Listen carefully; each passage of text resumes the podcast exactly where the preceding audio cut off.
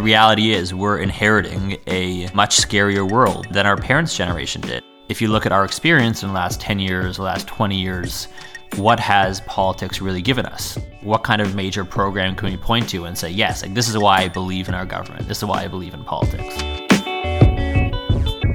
That is Adam Shedletzky, and this is Tiny Conversations. I'm Brian Colley.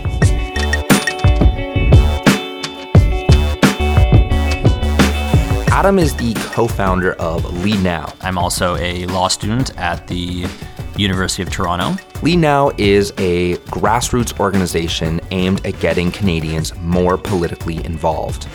I recently heard Adam speaking about Bill C 23, otherwise known as the Fair Elections Act, and he said some pretty alarming things. I decided to meet with him at his apartment in Toronto to ask him more about this bill and what it means for Canadians like I said, what I what I, what I wanted to talk to you about was uh, Bill C twenty three. Basically, if the first thing, if you could just tell me um, what it is and what its major implications are for the average Canadian citizen. Sure. So, um, what Bill C twenty three does is rather than focusing on the dirty tricks played by political operatives in the robocall fraud in 2011, it imagines this problem of um, fraud by individual voters. And it removes the ability for Canadians to use two processes called vouching or the use of voter information cards that make it easier for people to vote, especially those, especially marginalized groups such as um, young people, seniors, and Aboriginal peoples living on reserve. And there is absolutely no evidence, there's no reason why we should be making it harder for people to vote. There's not one case of individual voter fraud that's been identified by by the minister or anybody else. And we know from the United States that when you make it harder to vote, less people vote. And the other major problem with this bill, and there are many, is that it doesn't give Elections Canada the main power they requested in order to investigate and tackle the kind of fraud that we saw in 2011, and that is the power to compel testimony one of the good ways that you sort of brought up of looking at this is if this bill passes, what would reality be like? So, in terms of elections Canada, there's there's some really great things that they do besides investigating potential electoral fraud. What are some of the the ways that we on a day to day basis see elections Canada working?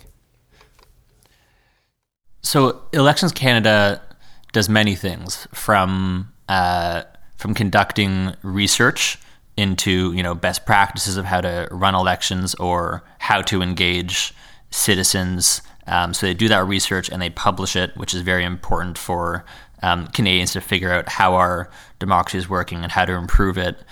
They also run very important um, student vote efforts um, in combination with not for profit organizations.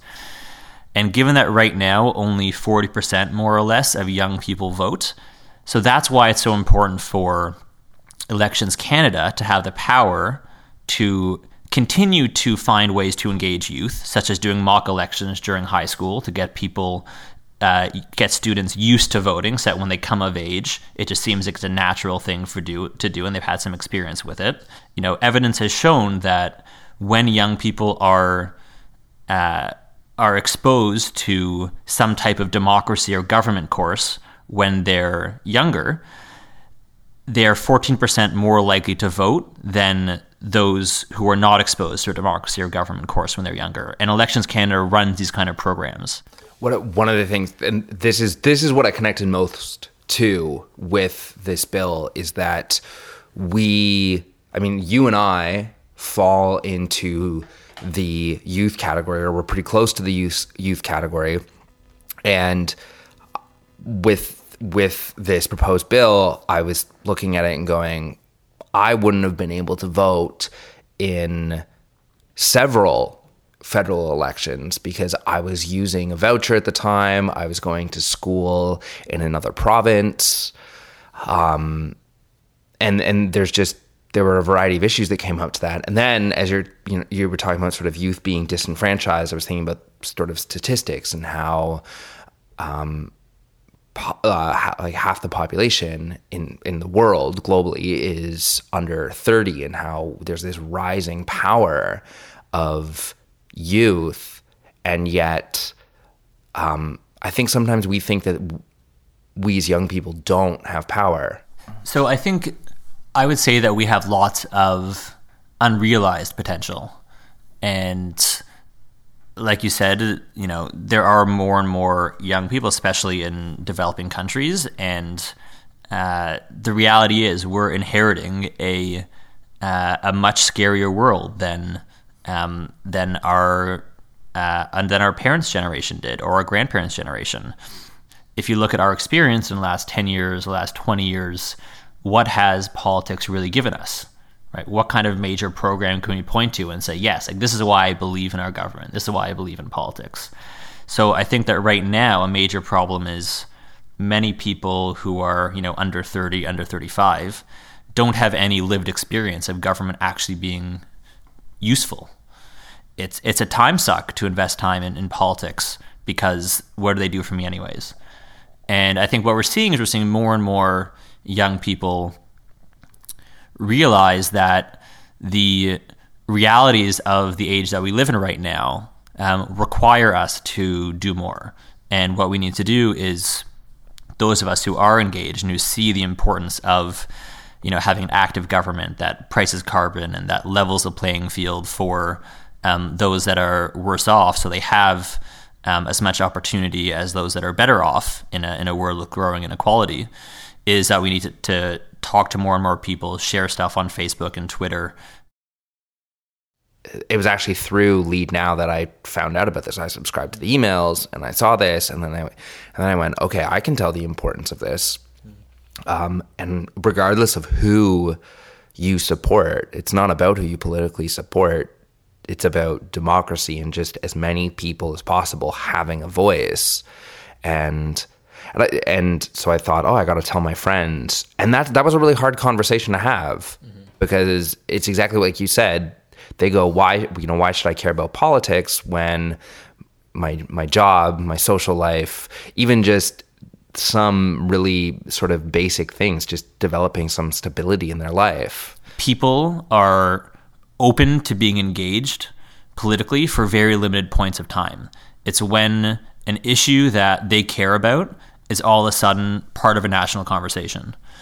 So what Lead Now does is we have really easy to understand and easy to access petitions or you know email and MP tools where a friend will find out about it on Facebook or on Twitter. They'll click on the link, and within 30 seconds, they know what we're asking them to do. They know what the issue is, and they can fill in their first name, last name, postal code, email address, hit submit, and then all of a sudden you've directly communicated with your member of parliament about an issue that you care about and then you're on our email list and then we can update you on other campaigns introduce you to other issues etc for someone who let's say goes okay yes voting and access to democracy and everything is that's that is I care about that. How would what's the next step in terms of them getting involved? If if if you've already spoken to them and they uh, they agree that this is important and that uh, we should be making it easier, not harder, to vote for Canadians.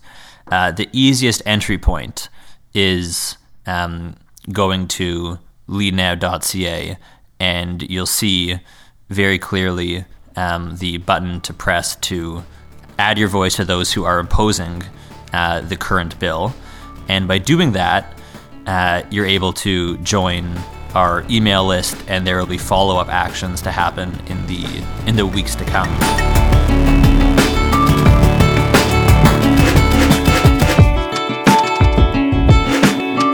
Tiny Conversations is a podcast featuring small discussions on big ideas. If you liked what you heard, you can subscribe in iTunes or Stitcher. Our theme music is by Broke for Free. You can learn more about Lead Now on their Twitter at LeadNowCA. And our Facebook page is Lead Now Canada. I tweet at Brian Colley. Thanks for listening.